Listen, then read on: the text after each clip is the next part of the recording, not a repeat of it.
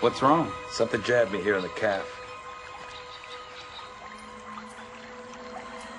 Ooh.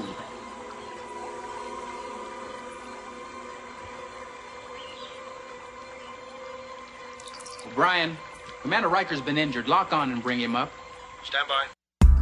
Welcome to Treks in Sci Fi, episode number 350 for September 25th, 2011. I'm Rick, And I'm Amy. and we're guest hosting for Rico. By the way, our last name is Moyer. Yeah, Rick We actually. Amy Moyer. yeah, we actually did our very first podcast on Treks and Sci Fi.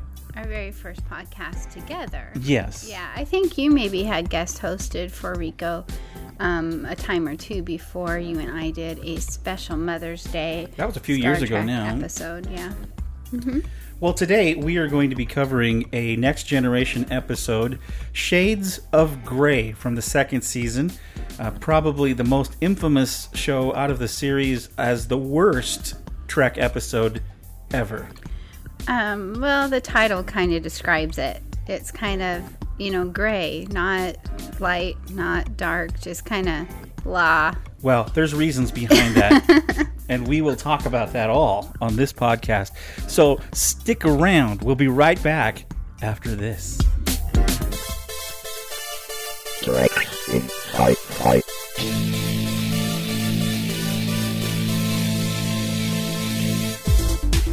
Your weekly dose of geeky goodness with your host, Rico Dusty. Set a course for Earth. Maximum warp.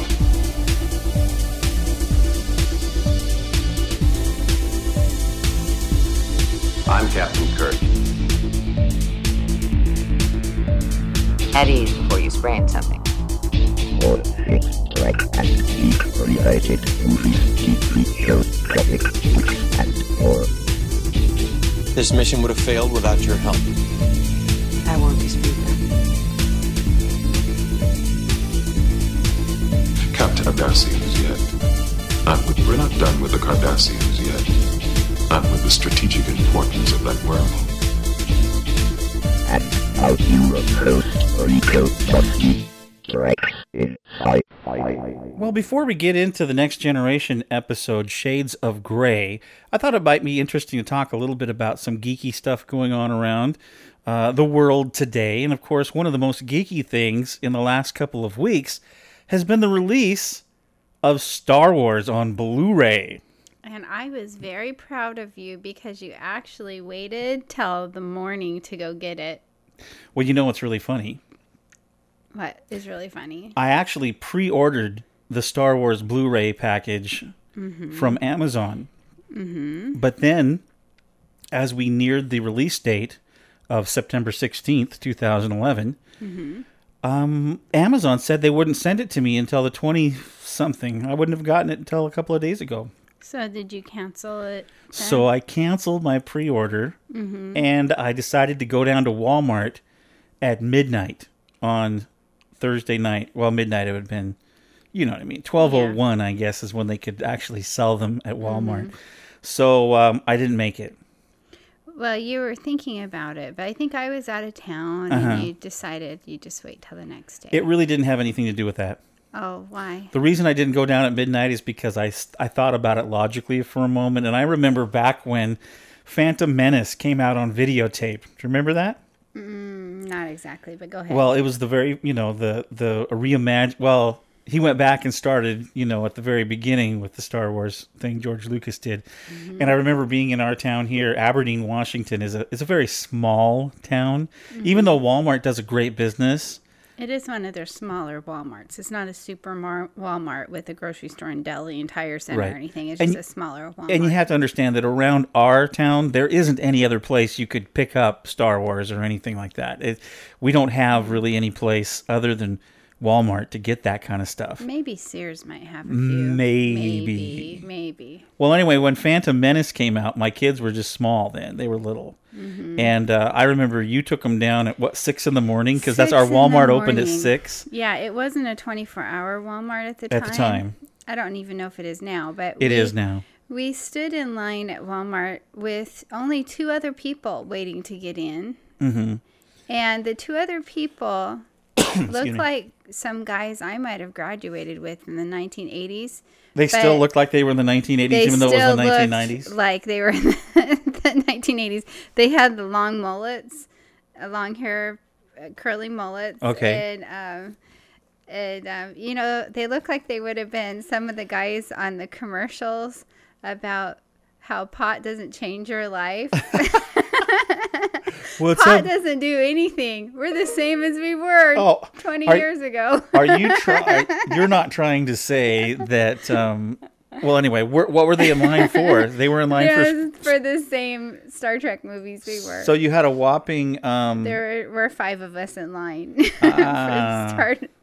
And so I six in the don't know what that's saying about us when we're in line with these guys from the 1980s that haven't changed and we're in line with them. So what's that putting us in? I don't know, but you took two little kids in, and there was plenty of Star Wars Oh, videotapes. yeah, there was probably like 300 or this big, huge.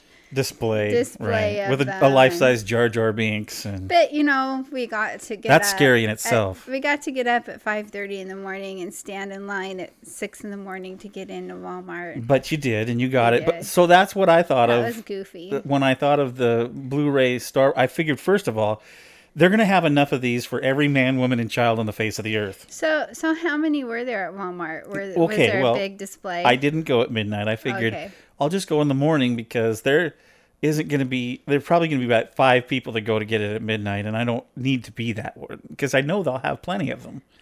So I went in uh, about oh 9:30, 10 o'clock in the morning the next day, and uh, w- of course I went right back there because I just want to make sure, you know. Yeah.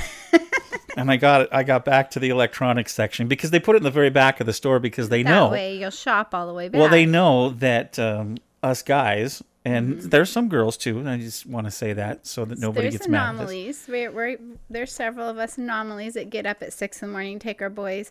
By the way, everyone who hadn't listened to our podcast, I'm going a little sidetracked, just short. Okay. I went to Thor with my boys for Mother's Day, so I guess that qualifies me as an anomaly. Yeah. Go ahead, dear. Tell about your trip to the electronics. Well, the store. reason they put the electronics in the back is so that the guys will walk all the way through the store and with their families or with, you know, whoever or Mm-hmm. by themselves and they'll see stuff on the way that they want to buy. So that's why they put I it noticed they have like big th- displays Yes. of chips right Uh-huh. in the aisle going football to the things, electronics. Yes. drinks. And the big screen TVs are back there. Yes, yeah. they are. Chips and drinks on They're- the way to you big know, screen. they're they, not they- stupid. They know what they're doing. They're not stupid. Walmart so makes money even in a recession. Yes, they because do. they know how to market their stuff. Yeah, that was my droid saying I have a message. So I get back to the the electronics section and I'm looking around for the display, and there it is. Mm-hmm. And it's got a whole, but I guess they came out with not only the complete saga, which has the special behind the scenes discs, Mm-hmm. but they also had just the regular movies on Blu-ray. And uh, so they had those for sale as well, and they're cheaper than the complete saga, but you don't get the special edition discs with the, Mm-hmm. the. So they had a ton of those out, and they were pretty cool looking, but only had one of the complete saga. So I went and got it right away, picked it up and put it in the cart, and I went to the lady over in electronics because there wasn't hardly anybody there, and I said, Mm-hmm. "Wow, you only have one left? Was there that many people?" And she goes, "Oh no, we got lots." And I said, "Well, then why was there only?" She goes, Well, we have a real hard time with uh, shoplifting in this Walmart, so we only put one out at a time. One out at a time. One out at a time. Wow. So apparently people steal the Blu-rays at Walmart. I don't know how they can with the anti-theft device on them, but uh, so I got it. I got the thing and I brought it home and I opened it for the first time and you can watch a special YouTube um, video that I have on my YouTube channel and you can go to it at uh, youtube.com slash rickmoyer777 and click on the opening the Star Wars Blu-rays for the first time. so it has six movies and how many hours of extras? Well, I think on the on the little package on the outside it said like 40 hours worth of extras, but it has all six movies in the package. I have to say the package is It's really neat. It looks like a because it- storybook. It, looks like it does. It looks like a storybook. It has um, you open it. It looks like you know like a bound book. hmm And you can see pictures of this by the way on the YouTube video because I actually So and it's great you- artwork Did you too. say how many hours of extras it was? It's about Because 40. 40 say- they hours say. of extras. Well, I have to say, I worked out of town Thursday, Friday, and I came home Friday night, but then worked out of town all day Saturday. Uh-huh. And when I got home, you were still watching the extras. And I still haven't watched them all. And I I like Star Wars, but I got to a point where I can't watch anymore, and I had to It's- leave the room and go to bed and watch something else or do something. You else. don't know the power of the dark side, Amy. Well, they had they had all kinds of different spoofs and That's on the spoof disc. and all kinds of stuff. They had Um, Weird Al on it. It it was just a little um, Over the top for over you. the top for me. But now, if if you're, I- you know, I am a Star Wars fan. The first PG movie I ever saw in my life was Star Wars, and and um, Help me, Obi Wan Kenobi. I You're think my it only was hope. 1978. I waited out in the rain for an hour Mm. and a half with a bunch of my friends from school Where did you see it at in Aberdeen? at the Aberdeen Theater. and you know what's really funny about that? I probably was standing in the same line and we didn't know each other. we then. may have been in the same line. It was It's not, it was my destiny. and and we lived 45 minutes apart, or Yeah. probably about an hour apart, actually. So when we were little kids, we probably watched Star Wars together and didn't even know it. yes. Wow, the Force was with us even back then. so the Blu-rays are I really recommend them. I know there's a lot of controversy, and I know on the forums we've have some debates going on about George Lucas, you know, making the Ewoks blink and all this jazz. But really, quite honestly, they're amazing looking on Blu-ray. They're very, very crisp and clean. They've cleaned up the film. It looks so good, and the soundtrack sounds so good.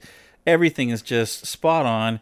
And yeah, there's a few inconsistencies and goofy things, but you know what? I overlook it because the story's cool, and I'm just I don't know. I'm just a fanboy at heart. I still like Rico's cartoon that he posted. That was fantastic. that, that had George Lucas and um Steven Spielberg. no, it was J.J. um, Abrams? J.J. Abrams, Uh-huh. where he um I think Lucas was saying that that J.J. could redo his movies just a little bit and then sell them again and make lots more money. Right, right. And JJ says, "No, I, I think I'm going to leave them the way they are." but I mean, uh, Lucas has made so much money Oh, he's a very on rich man. the DVDs and Yeah. Blu-rays because just kind of changing them a little bit. I mean, and I'm sure it's not just a little bit because it probably took years to re Yeah. digitally master them. So all that that's our big exciting geeky thing that happened in the last couple of weeks was getting the Blu-rays, and I'm still haven't got all the way through them.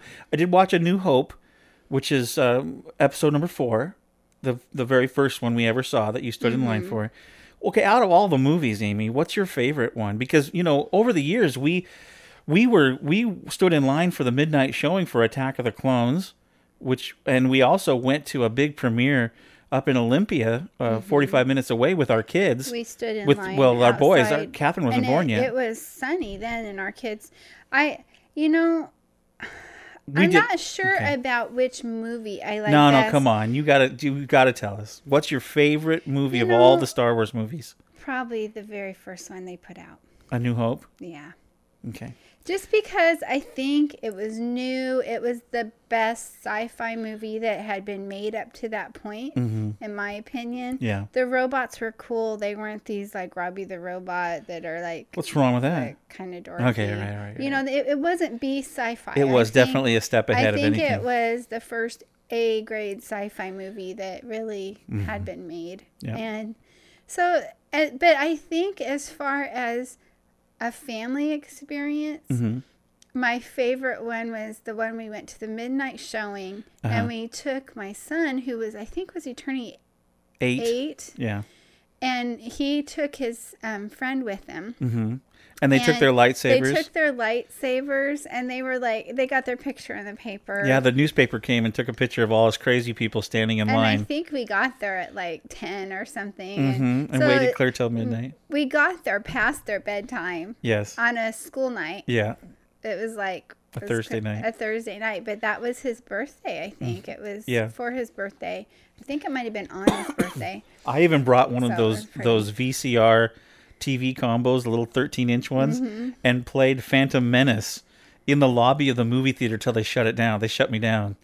But we were all watching that to get ready for Attack of the Clones. Well, we were friends with the manager, and she said um, we could do that for a while. But then the, the reporter came, and she said, "You need to put that away now because Yeah, because she it being a public place, they Yeah. could get in trouble with copyright laws. Even though we were just like our family Ah, was just watching. What a geeky family, but so much fun. Yeah, but we had a good time, and I just remember the the little boys playing with their lightsabers. Yes, and- that was pretty fun. Standing in line with But all I the people that remember were. which movie were we standing in line out in the sun for a long time? That was Phantom Menace. and that we had some of our neighbors. Yeah, neighbors were standing in line with standing us, in line yeah. with us, and we had a good time then too. That was a big theater. Wow, there's a lot of people. But yeah, you know, our, you know, you've been a Trekkie, um, since Since I I- was a kid. Since you were a kid. Yeah. And um, someone I was working somewhere the other day, and someone said that they like Star Wars. They didn't really like Star Trek, and we're How not dare them. really, we're not really one of those families. We like both, but um, but One yeah. or both. Good. yeah, but we like both of them, but. I, I like them both to a certain degree. I think you would watch them over and over more than I would. Yeah. but you know, like do how watch I can over and watch. Pride and Prejudice over and over. Um, uh, but you could Put a few lightsabers in there, or maybe a shuttlecraft, and I'll watch. I'll watch those. Jane Austen isn't your favorite, but No. Steve Austin, on the other hand, I like the Six Oh, Dollar Man. yes, you and by the way, Rico posted that they now have the Six Million Dollar Man is coming out season one on DVD. Finally, Oh. after all these years. you know, we bought some copies off of like eBay or something of of the Bionic Man, and you were really excited, but they turned out to be like these really grainy, copies, horrible yeah. copies. Whole box of VHS tapes. You were ticked at me for buying those. yeah, and they were just Don't ever order things on eBay without telling your wife, especially like big boxes of VHS tapes. It's not good because uh, she got all upset with me, and in fact, she hid them from me. You hid them from me. Um, did we get rid of them finally? I'm not exactly. I don't know where they went, but it's pretty cool that they're coming out on DVD now, and that's pretty exciting. But enough of the Bionic Man. We were talking about Star Wars Blu-ray, but that was pretty cool. Mm-hmm. So I recommend highly that, that uh, if you're a Star Wars fan at all, go get them. If you have a Blu-ray player, and you know, you know, Blu-ray players are down now to where they're under a hundred dollars if you want to get one, and uh, they'll be even cheaper during How, Christmas. how much did Walmart have the set for? Since it was your birthday present that you bought yourself, Um, I think it was like ninety bucks. was it really? Yeah, Happy birthday! yeah, Yeah. yeah. I'm glad you told me how much it was, so I won't feel bad if I don't get you a lot of other stuff. Well, you know, how it goes. What can I say? I don't usually spend that much money on anything, but I did on that. So Yeah. it's Star Wars for goodness sakes. It's on Blu-ray. It's got all sorts of special things to watch. So Too many special things, in my opinion. But if you are a big Star Wars fan, you can spend half your life you watching. can them, justify it. I guess. Yeah. So there you go. Okay, well, let's see. We'll be right back, and then we're going to jump into the episode Shades of Grey, the TNG episode from the second season, where they saved a lot of money by switching to Geico for their auto insurance. I think it's called a ship in the bottle episode. Yes, hold on. We'll be right back. Do you love music? Have you found yourself saying this? You know, popular music just doesn't have enough Star Trek or sci fi references. Well, you're in good company, and you're in luck because now you can have your great music and geeky references all with my new Star Trek and sci fi parody music page. Yep, that's right. I was tired of waiting around for my favorite artists to write Star Trek songs, so I borrowed their music and I made it myself, and now you can enjoy it for free. Check out hits like Another One Becomes Us, or Life is Just a Holodeck, Ship in a Bottle, and Humans Playing Dom Jot. That's just a few. Head over to www.christrocks.com slash parody and treat yourself to a plethora of Star Trek and sci-fi MP3s. Inspired by Rick Dosty's Treks and Sci-Fi podcast, I have a whole page dedicated to music that every geek will love. So log on today. Go to www.startrekparodies.com. That's StarTrekParodies.com.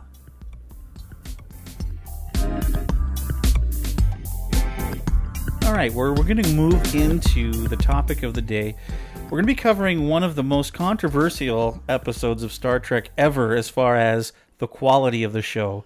Um, episode called Shades of Grey from TNG. So, if you're going to be watching um, Netflix at the same time as you're watching this, then get ready and push the play button in three, two, one.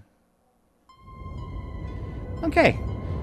So here's the episode. It should be kind of fun. I'll play it in the background lightly so you can hear it. But uh, starts off and um looks like Geordi and Riker are on a planet. Like a jungly planet. Mhm. Has like What's wrong? swamp Something and Looks like uh, Riker has hurt himself and he's sitting on a rock. Ooh. Geordi opens up his his uh, gash in his pants there and sees this big wound. And Riker looks ticked. Commander Riker's been injured. Lock on and bring him up. Stand by. Geordi, it's just a scratch. Right. Sorry, Commander. We can't take any chances. We're the first survey team to set foot on this planet. We don't know what the risks are. Uh oh. What's interesting that that Geordi's the one telling Riker that. Hold up. yeah. The transporter has detected unidentified microbes. in Uh, it's Riker's never body. good when you have unidentified Can't microbes. The screen them out? Apparently not. But Dr. Pulaski has been notified. And for some reason, even though the transporter works miracles and takes all sorts of microbiotic things out of things, it can't do it to this particular thing that's in Riker's leg. So they uh, Pulaski, it's it's season two, so Dr. Pulaski's on the show. What did you think of Dr. Pulaski? Did you like her?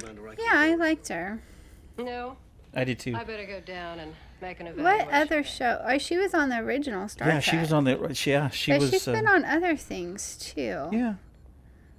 She doesn't like the transporter, just like Bones didn't like it in the original series. She actually reminded me more of Bones. I know how much you Yeah, I think they did that on purpose. About Yeah. as much as I liked her. There's a big controversy. People don't like Pulaski, but I do. I I liked both the doctors on Next Gen. Do you know a little factoid about this particular episode? Is the only episode where Dr. Pulaski and Dr. Crusher appear in the episode together, but not to, not together, but in the same episode. Huh. They're never in a scene together Okay. We're here, Doctor. because there's going to be some clips. Oh, all right. The other interesting thing about this show is it um, it was done. It was filmed in three days when it usually took one whole week to film an episode of Next Generation. This one was filmed in three days Stuck you? We've been looking and for it. No luck. had every single one of the main characters from Star Trek Next Generation in the episode, either by clip or in this particular fast little thing that they filmed. And, and the other interesting thing, only three sets in the entire episode. You've got the planet, you've got Enterprise, and you've got Sick Bay. I think are the only three things that they actually filmed. When you say Enterprise, you Like the mean transporter the, room. transporter room and the Just went dead. medical room. Yeah. So now Riker is all of a sudden his Sick bay. leg goes dead. It goes numb. Mm-hmm. And so Pulaski actually beamed him up to sick bay, even though there's a microbe in him. And of course, we go to the uh, the ever famous opener. And uh, so this show was in the second season of Next Generation. I'm trying to. Um, Well, it's doing that. I'll tell you, this isn't my most Space. least favorite episode. really of Next You- Generation. You know which is my my very least favorite episode of No. all of them? of all the gen- Next Generation ones, Mm-hmm. no. Which one? Has something to do with hamburger and this um, guy exploding. Oh, that's one of my favorite ones ever. It, it's my least favorite one. I'm not really into exploding human beings. That was when Remmick was full of the little creatures and the, the meat puppet, and they, they blew him apart at the end. That was extremely disgusting. That was a great and, um, episode. I, I don't mind a good sci fi plot. I'm just not really into gory, disgusting things. That was gory, disgusting. Yeah, you didn't like that episode very not much. Not at all. It's, it's probably why Wrath of Khan was one of my least favorite movies, is because it had the, the, The little ear monsters. the little creatures that went in their ears. Yeah. I don't do bugs or blowing up people. Those aren't my kind of things. Well, Shades of Grey, the episode we're watching now, um, was the 22nd episode of season two. Um, there was a, a kind of a, a problem with it because they had spent so much money on the season that when they went into this episode, the producers said, "Can we uh, save some money on this one? So do a ship in a bottle type of thing." hmm And generally, they spent about a million dollars an episode, correct? y- yeah, well, back then, yes. But they Mhm. also had a writer's strike going on in 1988 when this was Ah. done. And this is one of the reasons that they did this particular episode this way. So now we see uh, we're starting into the episode again, and Riker is in sickbay, of course, and Picard comes to visit. By an unknown microorganism. And uh, Not a bacteria, not a virus. now they had to come up with something to be able to do the clip show. What a poor thing to try and do in a show. I, I always hate clip shows because if you're a fan of the show, you've already watched these. Why watch? You know, you're gonna watch that episode again. Why bring that back up again? It's just a well, it's it's a way to save money, Uh, yeah, obviously. and they aren't the only um, show to do this. Oh, no, other shows have done Um, it. I remember Catherine really loved watching Full House, Uh-huh. and every once in a while they would have a, like a, a clip show where they Yeah. had lots of memories and Yeah. yeah. Okay, so he is she or excuse me, Pulaski's trying to explain to Picard what's wrong with uh, Riker. Apparently, it's not only virus, but it's also um, bacteria. Is that there's two different things, right? Mhm. And they're doing it together, and it's killing him. Mhm. It's taking over his nervous system. Riker seems kind of not too worried about it, and Picard doesn't seem as worried as he should be. And for that, you need a sample. Exactly. Commander Data, Mr. LaForge. Uh oh. Prepare to beam down to the planet. Data and LaForge are going to go back down to the planet and get themselves reiterate. It would be better if a I sample. alone. Don't like my company? Your company is not at issue. Your vulnerability to the microorganism is. I'll watch where I step. Besides, how do we know this bug doesn't like androids more than it likes humans? Possible, but highly unlikely. In any event, why risk both of us? Because I know exactly where Commander Riker was when it happened. So they justify going back down to the planet to get a sample, Energize. And O'Brien beams them down. They're back in the the uh, transporter room, and here we go down to the planet again, to the three of the three sets, the third set, Swamp Planet, and there they are. He was right over here. I am detecting no animal life forms within 50 kilometers. This is actually the very first um, clip show in Star Trek, other than the Menagerie in the original series, which was a clip show that really wasn't a clip show because they used the. Well, it was. They used one whole episode of the the pilot to do a, an episode of of Star Trek, the original The series. rhizomatous. They also used, I guess, in Deep Space Nine and What You Leave Behind, they used some clips, but not nearly as many as they did in this particular one. so sure. Okay, I'm so now, seeing thermal variations. um, look at what Geordi's doing here. Amy, what's going on? Oh, he's using his special um, head banana clip. His visor. His visor, which was a banana clip, um, to look inside this giant, um, what would you call it, vine thing, and seeing Did you that see that it's it tried? alive. It tried to attack him too. Yeah. And Data, with his fast reflexes, grabbed a hold of it. Now they see this little like thorn on it. And they're using the phaser to get a piece of it to take back to the Enterprise. Ooh, and just as they're energizing, look what happens. The other monsters were trying to, or the other vines were going to get them. Another minute, we'd have been fossils ourselves. Interesting that LaForge doesn't put it into a containment sample, like a like Yeah, a that- containment thing. He's kinda carrying it around with a pair of tweezers, live out in the open with Picard and and uh, and O'Brien right there. It's like, what? Are, Mhm. don't they always put him? I mean, even Spock and Kirk put things in specimen containers. He's Yeah. walking around the ship with Well, a potentially dangerous. like you dangerous. said, it was a low budget. They might not have had a, mu- in the budget for a container. Could have got a little Tupperware from the the office uh, refrigerator or something. I know. But they didn't. Predatory. Very interesting. the staff fridge must have been empty that day. Yeah. It is possible. The director was Rob Bowman on this one, and uh, um, says it was Paramount saying the Paramount said to them, um, "We gave you money for Elementary Dear Data and the Borg show. Now do us a favor and give us a three-day show." So that's what you do. It's an accepted part of the medium. And uh, Well, and I'm sure that when they did specials, it took a lot longer than a week sometimes when they were doing the big Borg things. Or, so they probably went overtime on several. oh yeah, and the budget was probably bigger. So now we're in Dr. Pulaski's office, and she's trying to figure out how to combat this virus, or virus slash. Nerves it's inhabiting. Um, what's the difference? What's the other thing? A virus and a Bacterial yeah. infection. So she's trying to figure out how to kill this thing to get it out of Riker. The uh, they're going to play a bunch of clips coming up pretty soon, uh, and the production assistant Eric Stillwell, Uh-huh. he was given the task of searching through all the tapes to come up with scenes representing Riker's memories, because what Pulaski's going to do is she's going to this is a well, it's ingenious, but at the same time it's stupid. Isn't in my opinion. I'd be comfortable Well, waiting on except They're, for the going to use his memories to cleanse him of this. this. Except for theoretically, there are people that claim today curing themselves of cancer through laughter because it increases your endorphins, your peptides. And Well, in this case, the endorphins feed. well, we'll find that out Mhm. soon. But but I can understand that principle goes because people have been known to increase their health by increasing their endorphins through laughter. and, Yeah. We are exploring um, the unknown. laughter is a good medicine. So she's trying to use that principle here, in the but we got ahead of ourselves.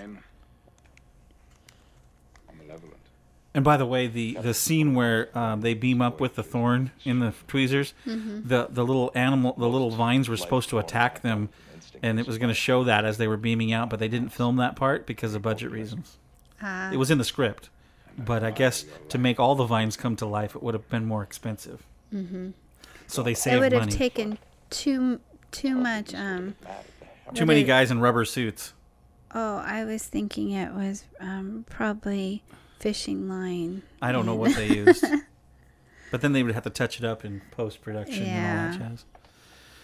So okay, so um, Pulaski is still looking for a cure. Riker's just had a conversation with with Picard, and now Pulaski um, kicks Picard out of sick bay and is still really chomping at the bit to figure this out. Nice outside shot, stock shot of. Oh, now she's got this really cool tool. What do you think? That looks like a like a cheese grater, or an apple corer. no, well, maybe like an apple core thing. I love the little tools they use in sick bay. Mhm. It's some guy that we've never seen before running this thing across. And you notice he's not talking, so that must mean he's an extra. Yeah. It doesn't cost as much. No lines. He he smirked. He smirked in. Oh, and there's look who's in the in the background. Counselor Cleavage. Oh, I mean, Deanna. You're a very entertaining patient. I try. Yes, you're making quite an effort to be cheerful. You of all people should know. I actually heard a really great interview with um, Marina. Marina Sirtis on Women Talk Sci-Fi. That's a was good good program. You like that program? Yeah, I love all the interviews they have on there. Women Talk Sci-Fi is the name of the podcast that Amy listens Mm-hmm. Couple to. of you also Aussie listen to. Anomaly podcast with Jen and I Angela. do. Yeah, and Sue and Casey and Marie and Mm-hmm. so Deanna and And uh, lot of impudence. Riker are talking, but it looks like Riker's getting a little more sick as time goes on. He's not feeling so good. His eyes are a little glassy, don't you think? I guess they did pretty good with it, even though it was a really lame, lame episode. And They're- the music's pretty right here. well, it's stock music. They didn't. Re- I don't think they made new music for this one. Except for he just had Uh oh. um, Uh oh. What happened?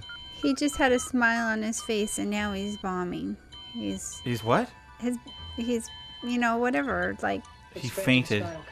His eyes rolled back in his head, and now he's unconscious. yeah so- Bombing?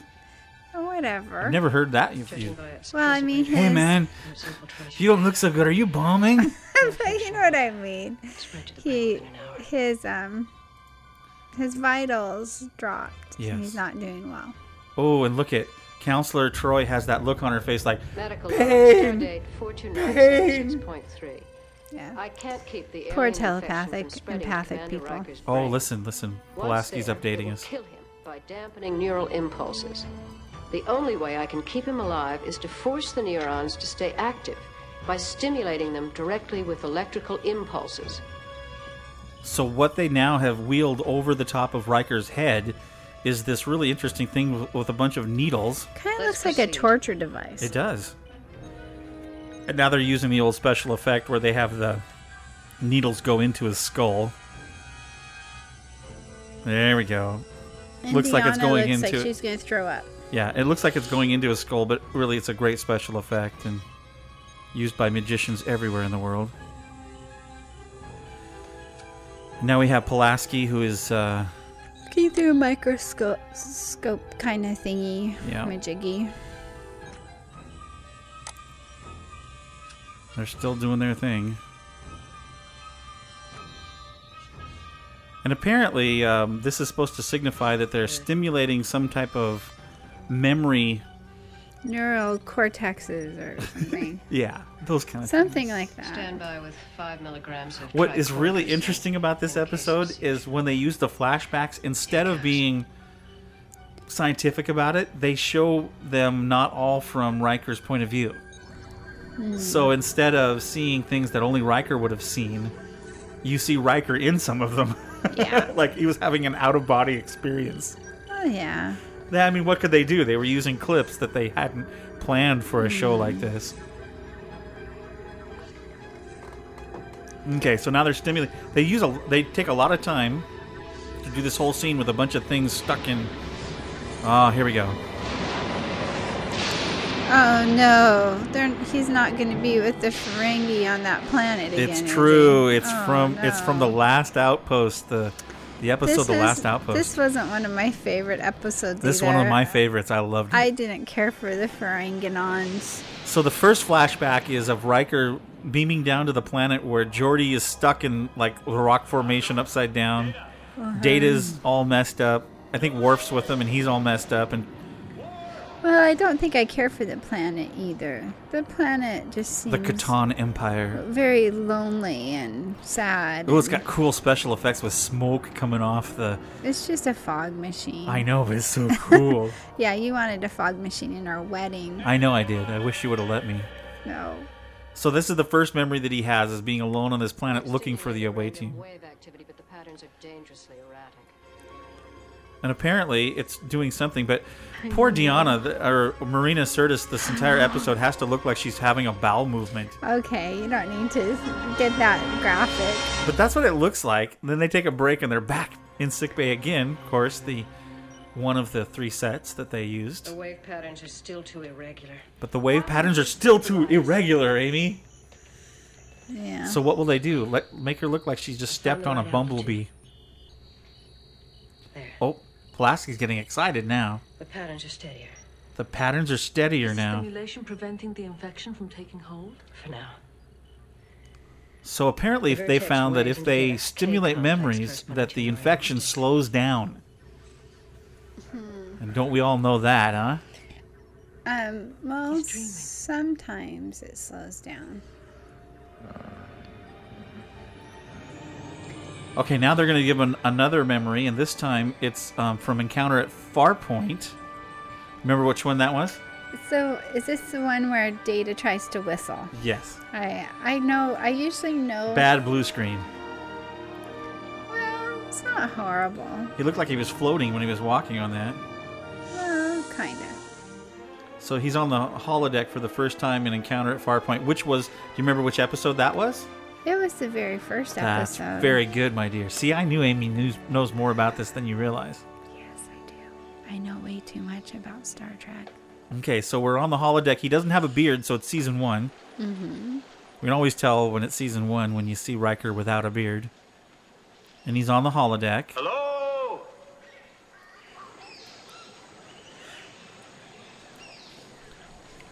One of my favorite factoids about Jonathan Franks, who plays Frakes. Riker, Frakes, who Not plays Franks. He doesn't eat hot dogs for. who plays Riker, is that he was married to. Is I think he um, still is is. still married to um, Genie.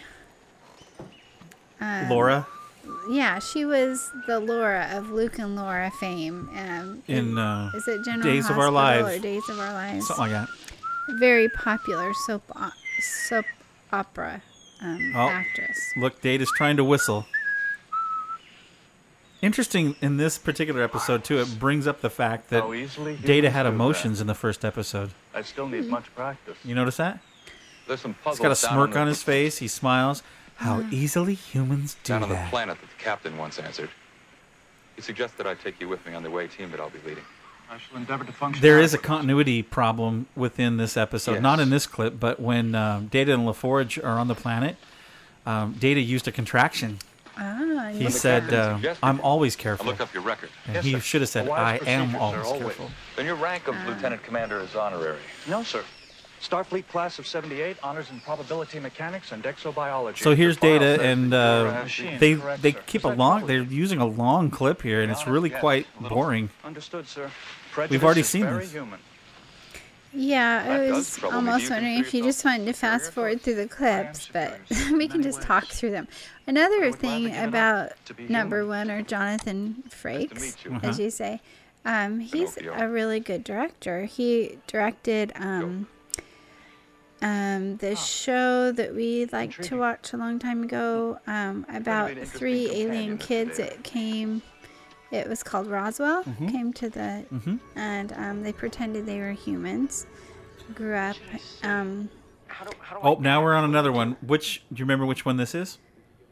This is another. he's giving he's giving young Wesley Crusher dating advice. And this was actually s- some of the most fun writing on the Next Generation. This, was- is so hilarious. of hilarious. course, Whoopi Goldberg is one of my Now, favorite first of um, actresses on. You may want to start with I like like all the girl actresses on. Okay, now let's let's listen to what Riker does to You pick up the most Guinan. beautiful woman in the galaxy.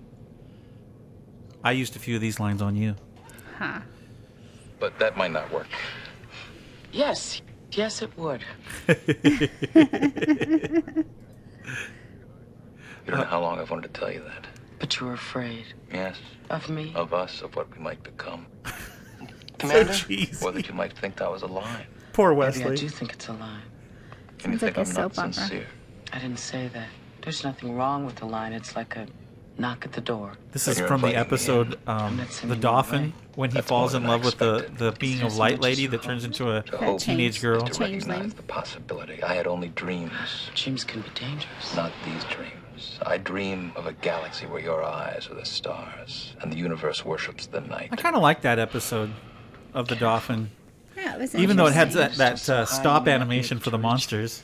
Yeah, the Then monster was kind of lame, but the episode There was two monsters. have a good. heart in my day Well, Three yeah, actually. and the soul in because because the protector was a monster, but also the light Shut being kid. the princess was kind of a She did the same change- thing. She was Yeah. a changeling too. yeah. I didn't want to leave without saying goodbye. Oh, and now we're we're going into I another one. Do you like remember this one? How about until next time? Oh, which one? How about until next time? This is the episode where It's Riker was offered with you, his own command Oh. Feeling when his dad came on board. Counselor. Remember that? It was called the Icarus Factor. I, yeah, feels, I remember he and his dad fought on the I holodeck, can't reach you and right his dad was dying, and Perhaps your own feelings. His dad wasn't dying. wasn't his dad sick? My job No. is to help others sort hmm. out their emotions. They just didn't get along. My own feelings are beside Did he say he was dying? Is I it? think his dad was dying. I I, don't think think you so. need to look up that episode because I Our tend to feelings are what remember things that you don't remember. Interesting. Are you feeling sad? Riker and Troy have always Yes, had a lovey-dovey relationship, My, and obviously they, of course, fulfilled that by getting married. Not until later in one of the movies, and the that was the only good part about that movie, by the way. that they got married. Yeah, warmth and at least I stayed awake for the wedding. He's reliving memories. It's a natural side Okay, so now he's doing the warmth and friendship memories, but there's going to be a problem with this as uh, Pulaski looks at the the organism's growth metabolism patterns. has changed. I wonder if stimulation is affecting them somehow. I'm going to refocus the impulse pattern on the interpretive cortex. To intensify his memories? Exactly. I think it's important See that that they, has any effect you know, the focus it uh, on the reinterpretive, whatever cortex. Ah, technobabble. Okay, so now they're going to intensify the memories and see if that does any difference. Uh oh. Now they're on the. Where, you remember this Uh, one? Yes, I remember. And this is one of my least favorite episodes because I've seen people wear larger bathing suits. You mean the porno planet? Yeah, I guess that would be a good description of it. Justice was the name of this episode. It's like, yeah. We have a game we want to teach Wesley. And Wesley's like, What the heck? Don't you play ball where you come from? Oh, ball. This is the one where um, Wesley uh, trips over the the uh, the border and falls into the plants and is sentenced to death. I, I'm kind of surprised that they were able to play this one on TV because it was pretty. Okay, Oh, now, now we're on switched. another. Um, One of my all-time favorite episodes. This is. um, oh, what's her name again? Oh, come on, you can remember. Oh, Can you remember? Mi- I want to say Oh, close. You got it. Minuet. Minuet. Yes. This is the one. She's one- a holodeck. Um, This is where the binaries were reprogramming the holodeck so they could take the ship the the to save their their people home that world. talked in binary code. One one zero because- zero one zero zero one is the name of this episode, Yeah. and he They fell were- in love with the holodeck lady.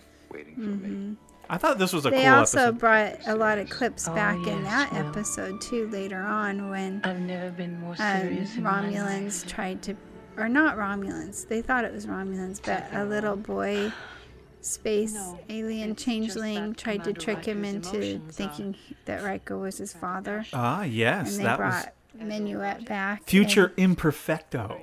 then he realized that it was Imperfect. Yeah. imperfect because they scanned his mind and realized that he was in love with Minuet, but, But she they didn't realize that. Yeah, she wasn't real. a hollow, a hollow uh, Hollow emission. creation. Yeah. So he's now dancing with her in the the bar. Smell. The touch, the way you feel. She kind of reminds me of Kathryn Janeway. A little bit. You know, it was interesting. We were watching Law and Order one night, and there she was. She was uh, she was one of the uh, One of the DAs or the or no, she was a psychologist on it. She was a, a psychiatrist. Remember that? Yeah, I remember. It was like, wow, hey, wait a minute, where, where do we know her from? And then it was like, Minuet. it's Minuet from Star Trek. That's how we identify guest stars on other shows. Oh, they played in Star Trek. Oh, Yeah. Remember this? This here's another clip. Okay, this is another one I don't like. I guess there's quite a few episodes I In the first really season? Like, yeah.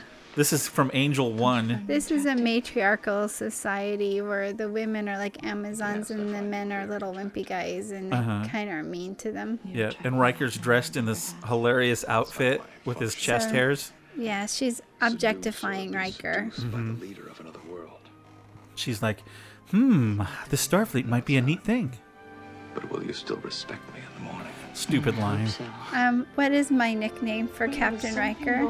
Oh, and here's the other one. Remember when uh, Up the Long Ladder, the episode where the um, Yes, I remember it. the Irish people came upon the holodeck, and he falls in love with the sassy Irish daughter. So you didn't answer my question. What- What, what? what's a nickname I have for Captain or Commander Riker? Commander Sleazebag. Yes, Yeah. he's he's a little bit over um, hormonal. And now he's gonna teach this Irish lady a few things about uh, commanding the Enterprise. I was hoping you might. She did. You don't say anything. You didn't say anything. Now he's kissing her. It just seems like every Oh, other for a- episode he's a mug of kissing beer. another alien or something. I know. You're surprised he doesn't have a bunch of space diseases. Yeah. The organisms responded all right. One time he Their fell in love with. Uh oh. Here's a Something little twist in the plot. Worse. It's making it worse. All these pleasurable moments that Riker's thinking of is actually making the the virus and the and the bacteria worse. That's what he gets for being a um, addicted to certain things. related to the I won't say it. Or the emotions that they produce. So apparently, the, um, P- Pulaski decides, well, let's go ahead and to brain endorphins. let's let's Then not have some endorphins released. Let's get some fear and adrenaline going in him, and maybe that'll have the opposite effect. Maybe it'll not only slow it down, but maybe cure him of this horrible thing that's happening. What do you think? Well, we'll have to find out. Well, of course we know what happens, but Yeah. oh, Since you've had me watch so oh, many look at there's these. Tasha. And the tar monster. Yeah. Do you remember his name? Oh, I don't remember his name. It's when he kills Tasha. Yep. By the way, there's an awesome interview on Women Talk Sci-Fi with um, Denise? Denise Crosby too, who played Tasha Yar. So we just saw Tasha killed by the um, was his name Vargas or um, I can't remember. from Skin of Evil is the name of the episode that they they took this from. He looks like a tar monster. I have to say he looked a little bit B sci-fi, but they did pretty well.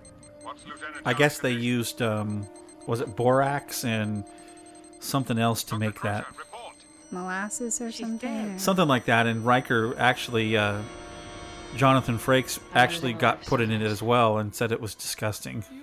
Yeah. Now this scene is when um, Deanna has a star child. Yes, this is from the episode. Do you remember what it was called? I don't remember the names of the episodes. It was called The Child. Ah, that would make sense. Ian was the name that she named the kid, and of course, at the very end, Ian was just was messing up the Enterprise, so he had to go. He had to die. And so they're showing this. Of course, they're not showing it from Riker's perspective. They're showing Riker in the scene, so that's kind of different.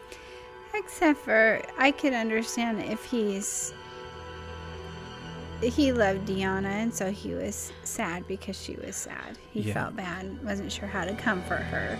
So that would be a negative. And now they're showing a picture of close up of his face. He had to do a lot of acting here, where he just sat on the gurney and then made little like cringing things, like people were stabbing him. technically laid on the gurney.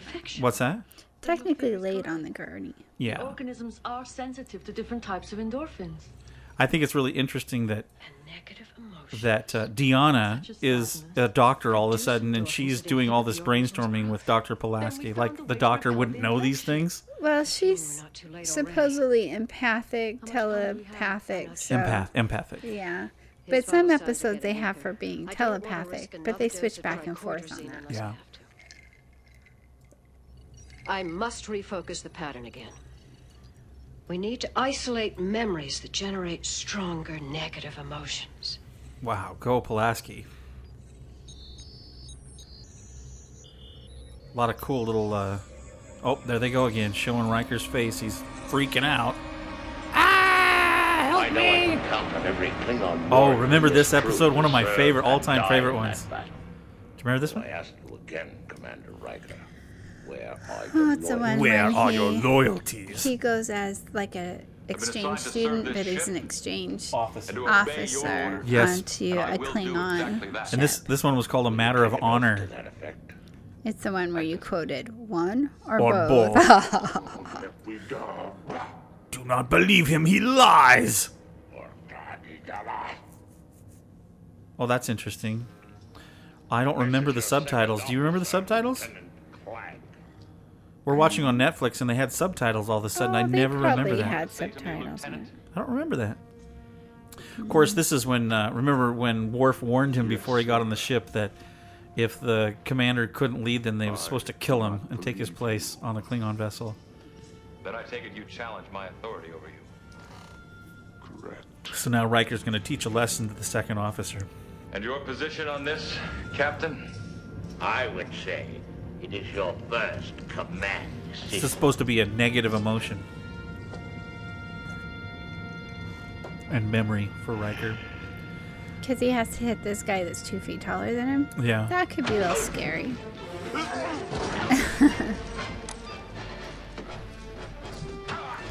And I have to say, that Riker does a pretty good job beating this Klingon up.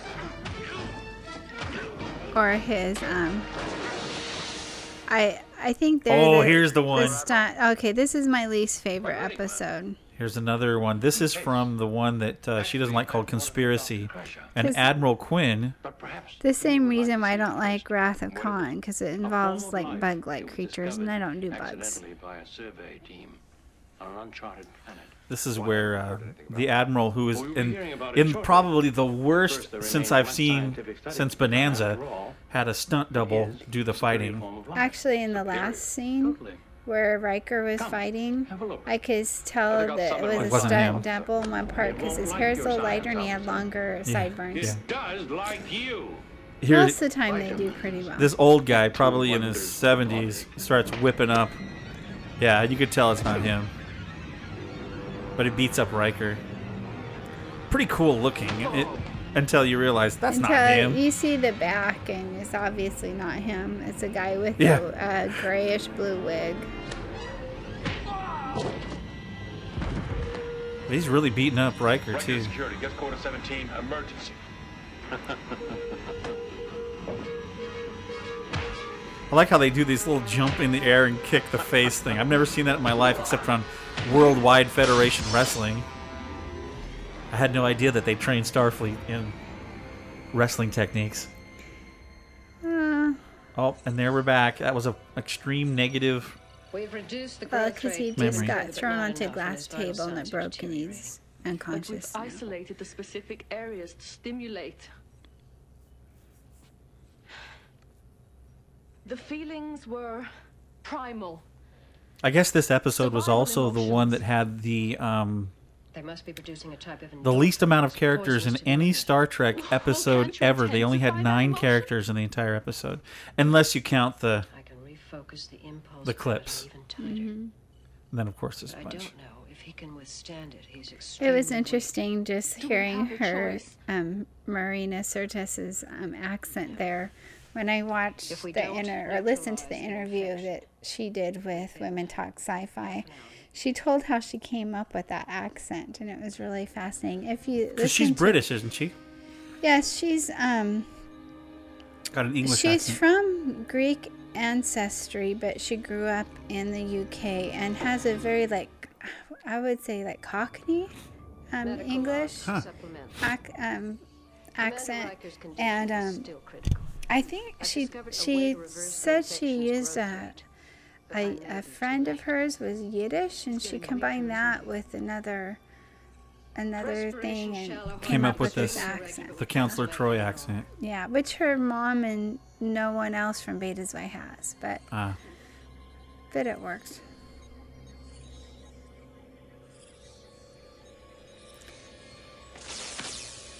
Oh, there it is. There. Remember that episode? Now, who was that? Do you remember this guy? Well, he played in the Star Trek movie as David, um, As Kirk's son. As Kirk's son. Yeah. But in this episode, he's playing a drug addict that has the ability to throw electricity through his hands, and he's grabbing a hold of Riker's chest, causing his heart to like spasm and his eyes. And Riker's really doing some great acting there, isn't he? He looks like a dead dog, but The name of this episode that they're flashbacking to flashbacking is symbiosis. The uh, Yeah. the moral of the story was don't do drugs; they really mess you up. And then we're back on that one episode, the last outpost. oh, with the Ferengi again. And this, you know, that this particular episode was the first time we ever saw Armin Shimerman, who played Quark Well, on now, Deep Space Nine. Okay, I'm being down on the Ferengi, Uh-huh. but I liked Quark. I just didn't particularly like the very introduction to The, well, the, the Ferengis Ferengi. that they first came up with, they were um, They kind of monkey-like. yeah, it was like like a goofy monkey with these whips that were like. Oh, and we're okay. We're we're back in the thing Now where we're in Riker the tar yeah. thing. Riker gets pulled into the the goop on the planet where Tasha dies. Enterprise. Oh my goodness! Enveloped Commander Riker. I'm beaming you up. So now they think not only have they lost Tasha, He dies. And so do the survivors of the crash. Yeah, I could see why he might not like this. It would be weird. yeah, there's a whole thing on how they did that special effect, and it wasn't very fun for the actors. Was that really his face that they just put up there, or I think or something? I think that was a mold of his face because uh, I mean it really was him that went into the gunk and came Uh-huh. out of it. But I don't think it was his actual face that came up out of the gunk because he would have been drowning. Yeah. So back on that skin of evil one. Now they're back in the sick bay again, and now this uh, young ensign doctor came in to help. We've never seen him before or after. And no lines, so again, he was a An extra. extra. so they didn't cost as much. Probably got him off the food truck. Picard. Oh, remember this one? Captain. This again is the same one that uh, Minuet was on. So one, the binary one. Set auto destruct sequence. and they're going to um, auto destruct the Enterprise so that it can't be taken over by aliens. Sequence. Now. Auto They um, tried to destroy the ship. Do you remember how many times in the in the in the I series? don't, but I'm sure it was quite a few. No, actually, it wasn't a whole lot on on the enter- on Next Generation. We'll handle Okay. the formalities later. I don't know the exact we have to number. get off this ship. Are there any other survivors? I could find out. No. How many Now- times did oh, they try which- to which one are destroy we on the now? ship on StarQuest? Quicker way out of here, sir. Star Quest? What's or Star Quest? Space Quest or whatever. Space Quest. What's that? The goofy spoof that He you watched sir, a while just ago. barely. Then pick That up was the supposed. Galaxy Quest. Galaxy too. Quest. Anyway, Heart of Glory is the one. And check this out. See that Klingon? Yeah. Do you know who that is? Come on, let's Oh, who? That is Admiral Forrest from Enterprise. Tasha, go to transporter room three. Remember Admiral Forrest? I want you there when the away team returns. Remember him? Aye, sir. He was a central figure on uh, Enterprise, Hmm. and he played. He was back on the Next Generation here. I mean, this is the first time we saw him, but uh, he plays several characters over the years It's kind of hard Trek with episodes. the, the Klingon makeup. It covers up most of their faces. So. Yeah, but how cool that he got to come back and play different characters over the years. Well, they did that quite a few times on Enterprise and um, Voyager and Yeah. or, well, on what I was thinking. This was called um, Heart Deep of Space Glory. Nine. Yeah. Yeah. And then um, they rescue these Klingons that were um, rebel Klingons.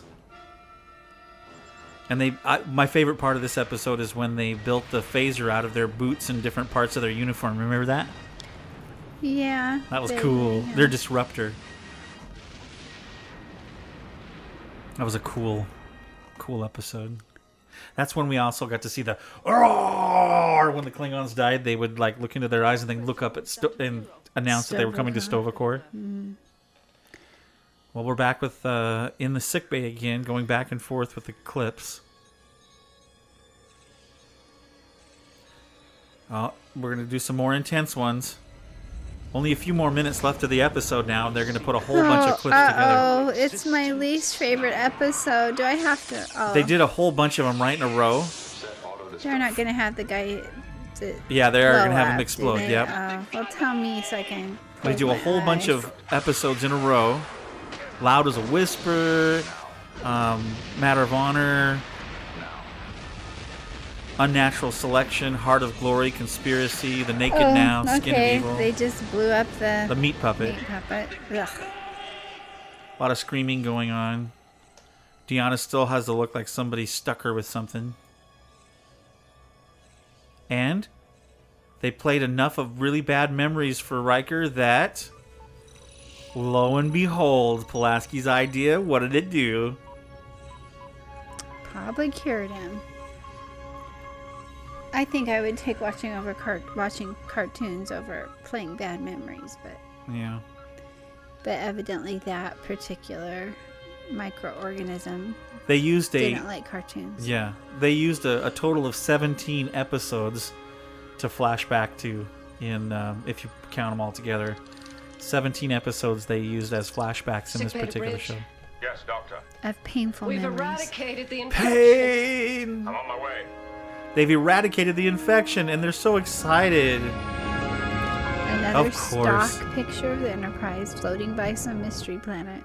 That wasn't a mystery planet, it was the swamp planet. Oh, and Oh, the Riker's waking up. Oh, He's We- got some bad hair going on back there. he does. Well, if you've been on a gurney for days. The front still is hairsprayed nicely. Still here? I could ask you the same question. How do you feel? Beat. You wouldn't believe the dreams I was having. Actually, Oh, yes, we would. we would. You'll be pleased to hear that we've terminated the infection. Great work, Doctor. Now, if I could get out of here, I'd like to get back to Lie still. I still have a few dozen tests to run. Why, I feel fine.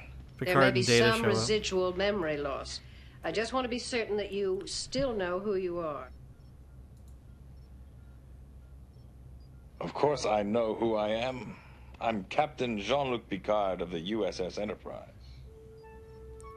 I'm delighted that you're feeling better.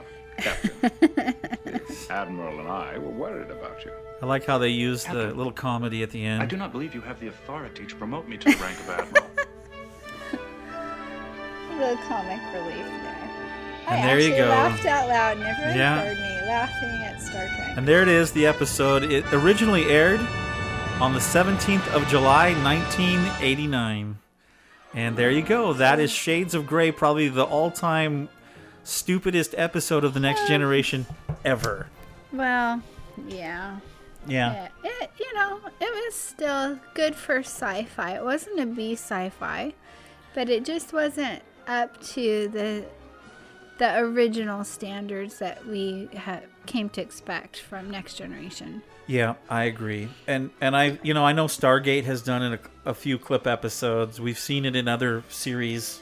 You know, I fiction think it's series. usually a budget issue. They went over budget on some of the fancier ones. Well, it was the writer's strike too. Yeah. They didn't have anybody to write the whole you know, I mean, when you cut We don't have anyone to write li- this, so let's just plug in some old clips and call it good. Yeah, well, when I mean when you when you cut, you know, how many days, four days off of the shooting schedule, that's a big deal, Mhm. and so you don't get the quality that you got before. But uh, there you go. That was uh, Shades of Grey, the TNG episode, um, and that was our commentary on it. Thanks, Amy, for joining me. It was a lot of fun.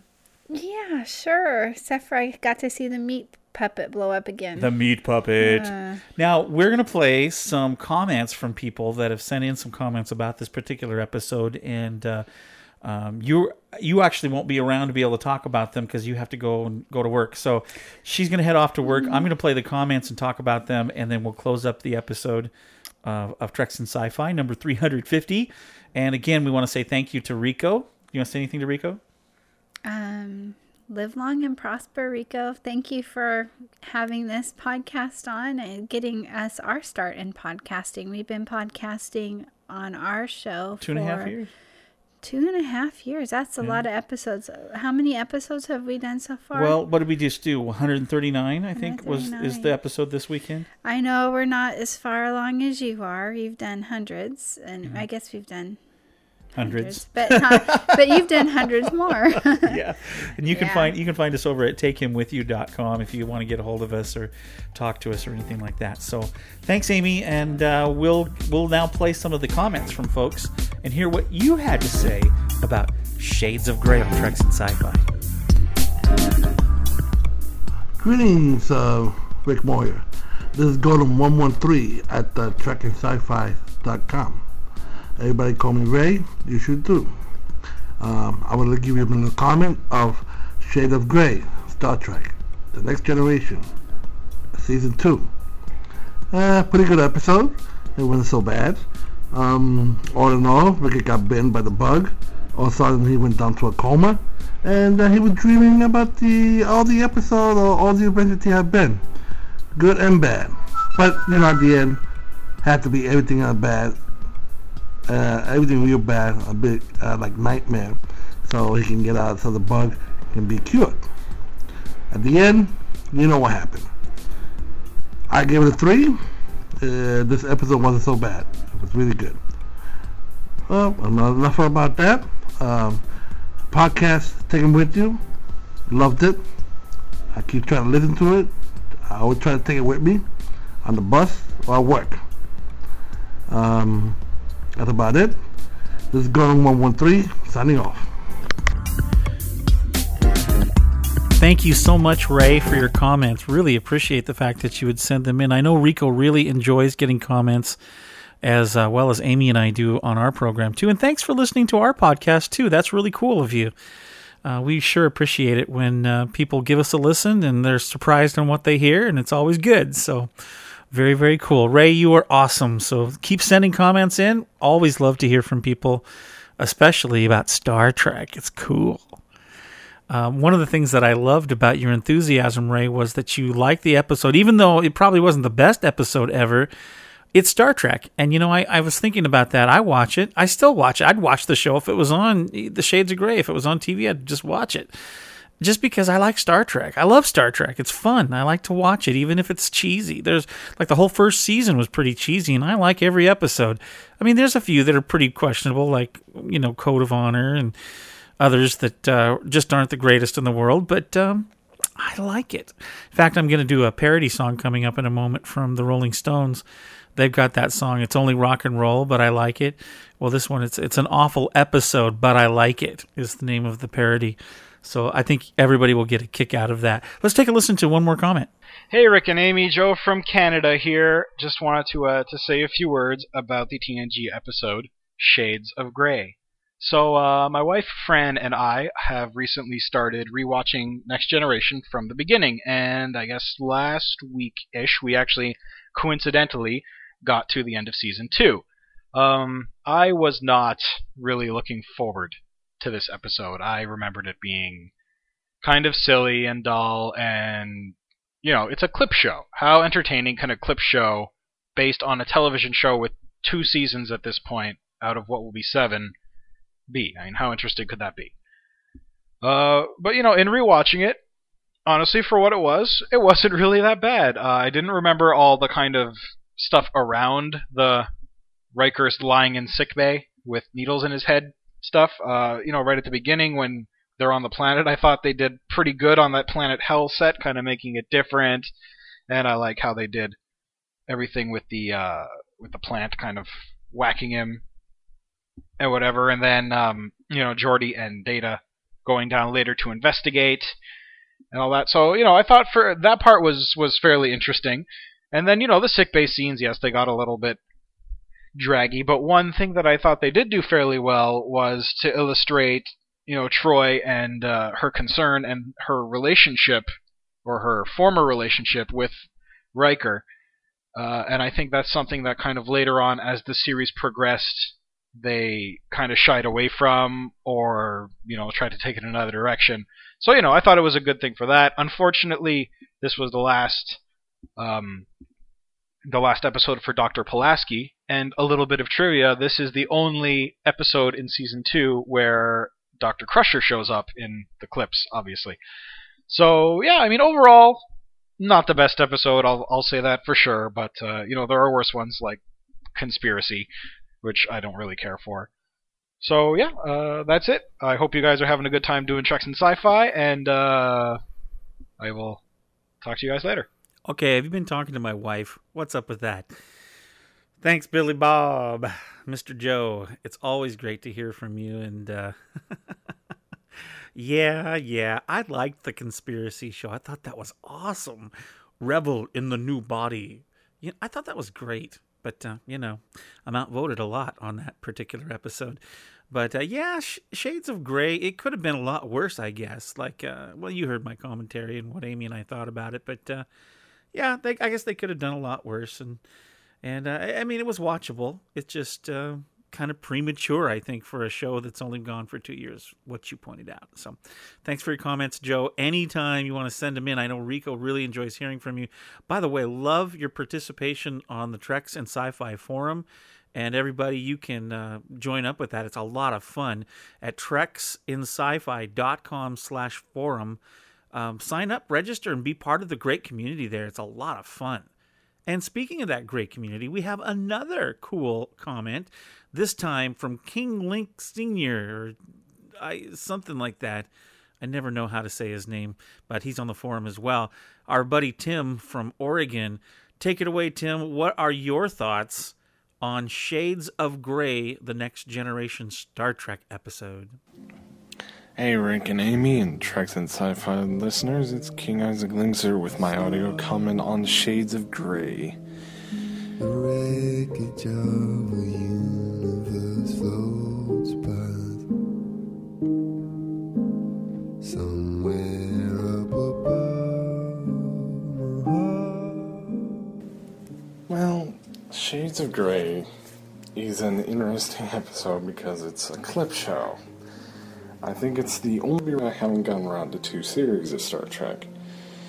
But, um, just the fact that they made a clip show is just so odd. I mean, it was the second season of the, sh- of the series, and, um, you know, not a lot, especially when they focus on Riker, at least not as much as I thought they did. I did watch it last night, and it was, um, very interesting just to see that, uh, what they had managed to do with the episode. And, it's not bad. It's just a clip show.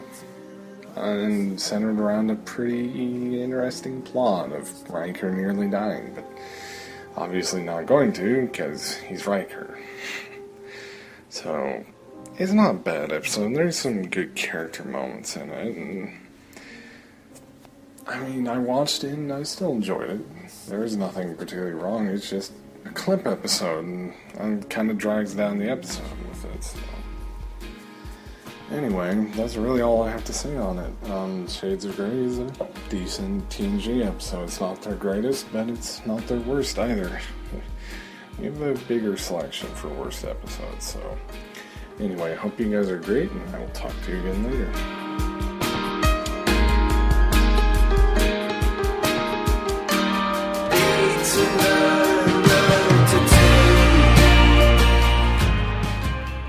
What music are you playing there, Tim? That's kind of jamming. That was kind of cool.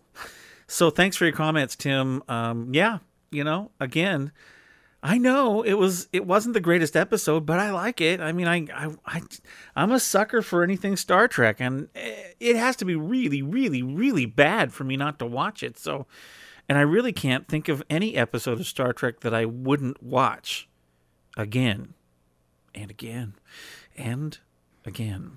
Hi, Rick and Amy. This is Mark Daniels from Up the Road a Piece, and here are my comments for the TNG episode Shades of Grey. Uh, I haven't watched it in a couple years, so I watched it before recording this, and it wasn't that bad as I remembered. I, you know, I thought it was pretty bad the last time I seen it, but watching it today, I, I kind of enjoyed it. I mean, I like the premise of these vines giving them this infection and everything. And the clip show, that's the thing I thought I hated the most was the clip shows. And I really didn't hate the clip shows. I just hated the the clips where Riker was Kirk trying to hit on the chicks. I didn't dig that too much. But I did enjoy the clips when he was with the Klingons and Heart of Glory and the other one where he was the uh, exchange student on the Klingon ship. I enjoyed those clips. Um, it really wasn't bad. I mean, it's it's certainly no Spock's brain, but uh, it was pretty good. And I know the reason they did it because of the the writer's strike and they didn't have any money, so they had to put this clip to show together. That's fine. It's all good. But the thing I I do miss about it is this is the last appearance of Dr. Pulaski. I like Dr. Pulaski. I know I might be in the minority, but I kind of like her better than Dr. Crusher. But anyway, that's my that's how I feel about it. But thanks Rick for doing this episode. You and Amy have a wonderful day and we'll talk to you later. Bye-bye. Mark, you're so cool. Now, let me tell you why you're so cool because you like Dr. Pulaski.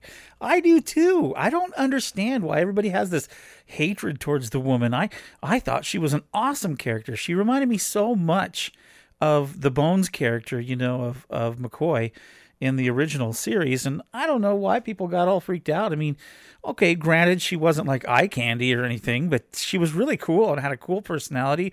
And I loved her relationship with Worf and her and Picard kind of being at odds with each other. It added a great dimension uh, to the show. So I agree with you. And okay, I have to admit, it wasn't that bad. It, it's just, you know, I mean, it's just like sitting down and watching a bunch of Trek episodes smashed together, and I guess that's okay. But thank you, Mark, so much for your your comments. Uh, Mark, I have had such a great time getting to know you. I got to meet you at the Sci-Fi Museum in Seattle, and we talked back and forth, and it's a lot of fun. Thanks for being part of the Treks and Sci-Fi community, especially on the forums. And again, I'll just say that some of the times when you hear comments from people, most of those folks are are on the forum every day or at least every week and it's a lot of fun to get to know really cool people that have the same love for Star Trek and science fiction and stuff like that. So uh, you should join up on the forums. It's uh, treksandSciFi.com slash forum. Well, okay, the time has come. The comments are done, and it's time for me to play the parody that I wrote to the Rolling Stones. So, without any further ado, let's uh, let's jump into the parody song for this week. I know it's an awful episode, but I like it, like it. Yes, I do. I'll be back to wrap up after the song. Enjoy.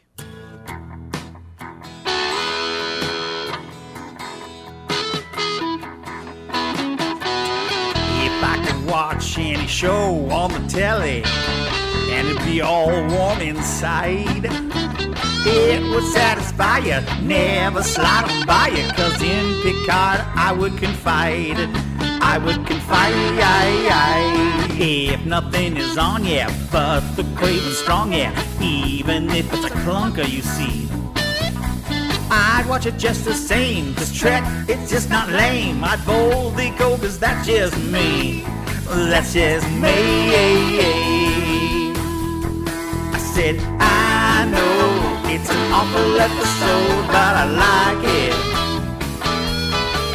I said, I know it's an awful episode, but I like it. Star Trek, yes I do. Oh, well, I like it.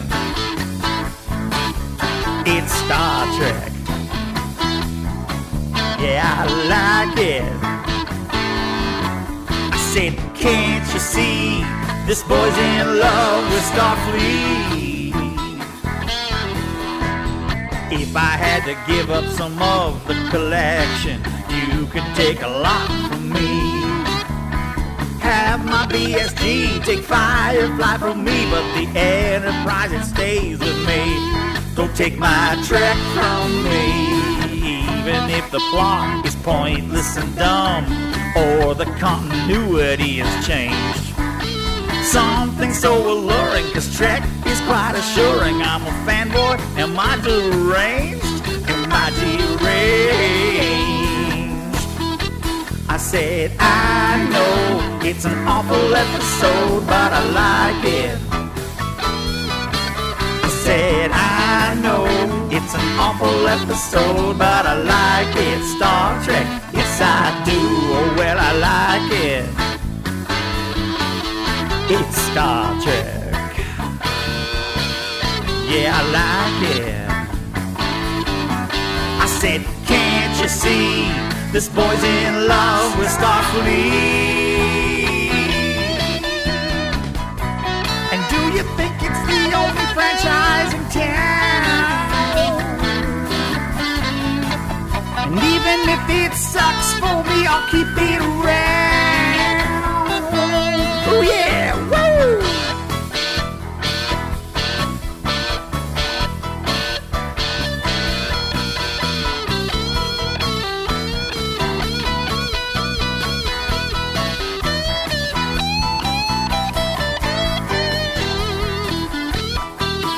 said I know it's an awful episode, but I like it. It's an awful episode, but I like it. Star Trek. I said I know it's an awful episode, but I like it. Yeah. I say I know it's an awful episode, but I like it. Star Trek. Yes, I do. Well, I like it. Yeah. Star Trek. I like it. Never miss it. I watch reruns. I got DVDs. I even like Spock's brain. It's Star Trek. Star Trek, yeah, and I like it. Yeah,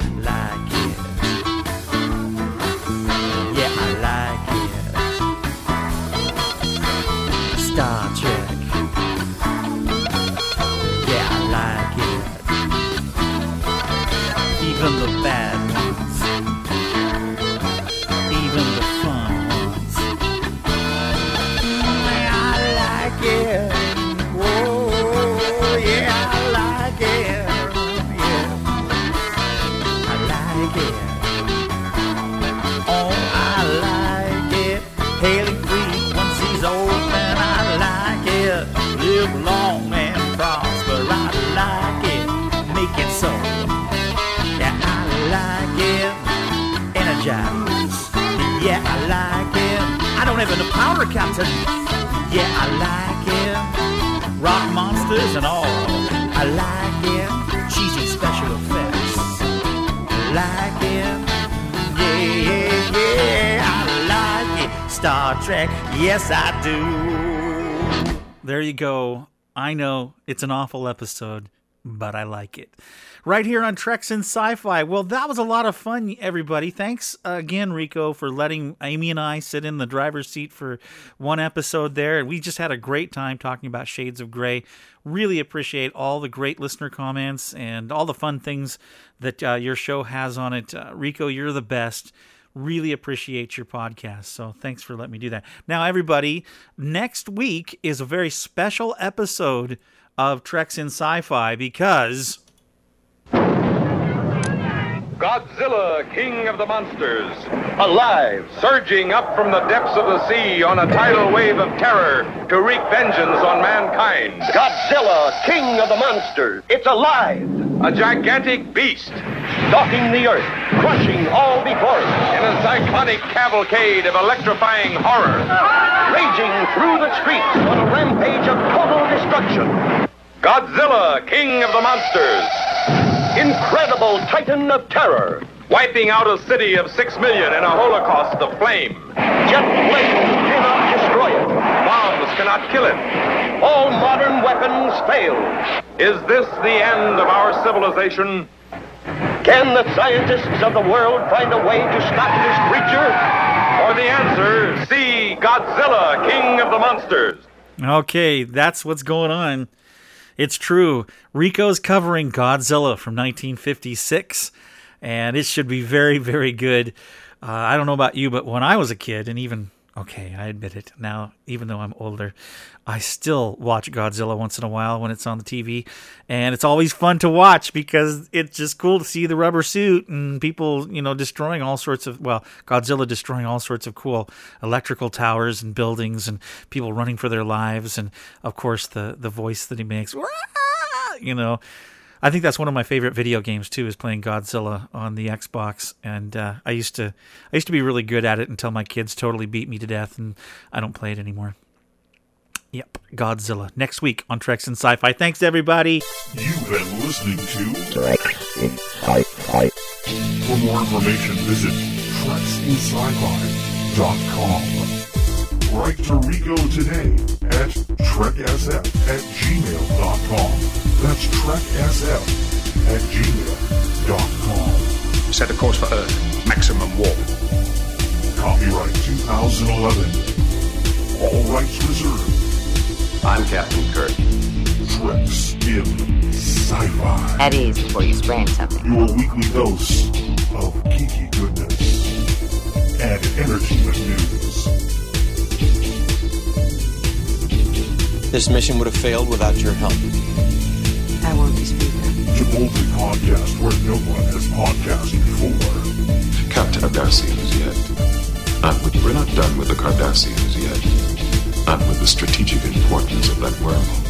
Thanks for joining us for Treks in Sci-Fi. Treks in Sci-Fi.